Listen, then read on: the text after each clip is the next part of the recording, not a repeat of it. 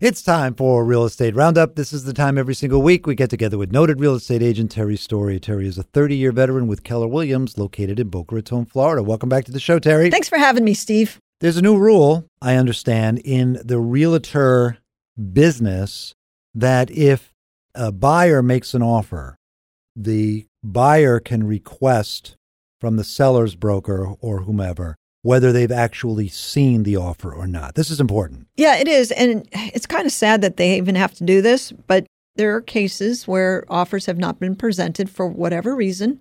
And, you know, if you're a buyer and you put in an offer, you want to know that it's been offered. But it has to be done in writing, right? It has to be done in writing. The cooperating broker must submit an offer to the listing agent, and the listing agent shall provide a written affirmation to the cooperating broker stating that the offer has been submitted Yeah. to the seller. Well, I mean, I get that because you wonder sometimes. yeah, whether- especially in multi multi offer. Yeah. it'll be like 10 offers sometimes on a Mhm. property.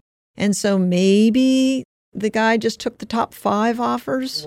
That's true. Or maybe maybe it just kind of slipped through the cracks or something like that. Because if you don't hear anything, you wonder. Do you know? You'd like to know that they received it, and then you can kind of deal with the consequences. Right. Yeah, Right. I think that's the issue.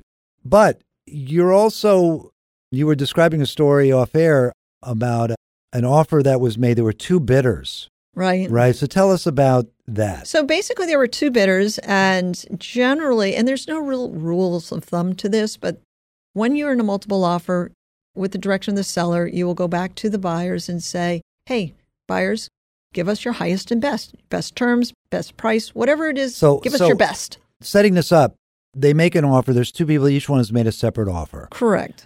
Then they starting increase one Right. increases the other. The second buyer is notified. They increase maybe again and again. yeah. But at a certain point, you say to them, "Look, give us your highest and best. That's Let's right. stop want- this." Right. Let's be fair to everybody. Yeah. Just give us our highest and best. And at that point, you present them back to the seller, and the seller will select the one that he feels is the mm-hmm. highest and best. In this particular case, that was done. The second offer was the winner. Several days go by. The first one decides, you know what? I'm just going to up my offer by a huge amount. Didn't even make sense. And ha- had he seen the property? I hadn't even seen the property. Okay. So it puts you in a very precarious situation. You've got a fully executed contract. By law, we have to present all offers. So I had an obligation to present this to the seller. And of course, the seller now is upset Mhm. because now they want to figure out how they can get out of Get the second deal. Right. Bird in the hand, guys. Yeah.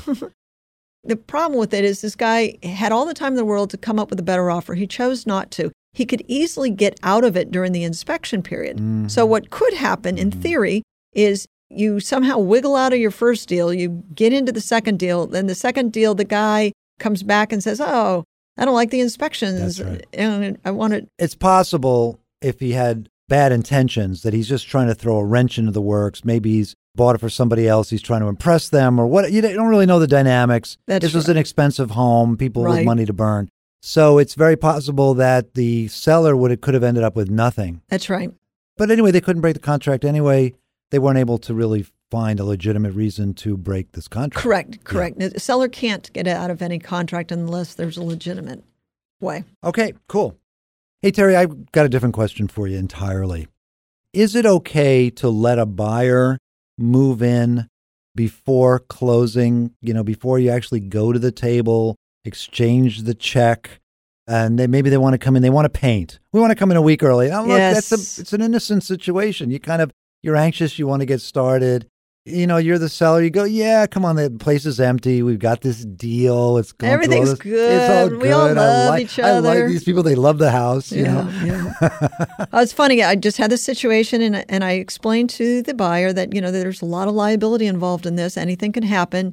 And she said a funny comment. She said, "Well, it's not like a two-story house. They're not going to fall. it's only a eight-foot ceilings. yeah. It's not about just falling. and Just anything. What if the deal just falls apart? What if you don't get your mortgage? So now you have a half-painted house. What if she was painting the house the inside purple? Okay. I mean, there's just, eh, I mean, go on and on and on. Liability, somebody gets hurt. Who's responsible? Yeah, here's the thing that bugs me.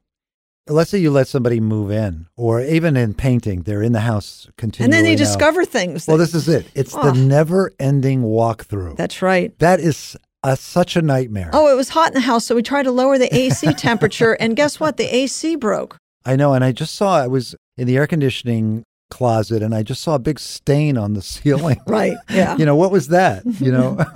yeah. No, it's No. not a good idea. okay. So who broke it? Now, did they break it when they were in there? Was it already broken before That's they got in there? Uh, you talked about liability, or I love this. I didn't notice this before. That's right. I think the never ending walkthrough is enough to make people pause and go, you know what? I'll wait the week. Wait the week before you come in, own the house, and you can do whatever you want. Or what about when the buyer moves the furniture in and realizes their furniture is too big for the living room and they don't have the money to buy new furniture? And then there's, of course, you know, there's always buyer's remorse. Oh, right? exactly. So even if you bought the house and you've closed and you go in there, you know, oh, mm, Yeah, I I think I paid too much. Right. I, I, I think I need a bigger house. Yeah. Yeah. So you don't want them to have buyer's remorse before they close and they give you. I actually check. had another story where the buyer tore out the kitchen before closing, literally took the kitchen out. Well, that's terrible. And the deal was on life support yeah. with the lender. Oh my gosh. So, I mean, we got it through by the grace of God, but I was scared out of my mind. Yeah, I bet. Wow. It's like he really ripped out the kitchen without permission. Oh, without no, permission. No, that that yes, that was without Oh. permission. I don't even think he had permission to be in the house, to be honest with Yeah. you. But he had access, and All right, stories from Terry Story. Who can tell better stories than Terry Story? A 30 year veteran with Keller Williams located in Boca Raton, and she can be found at terrystory.com. Thanks, Terry. thanks for having me, Steve.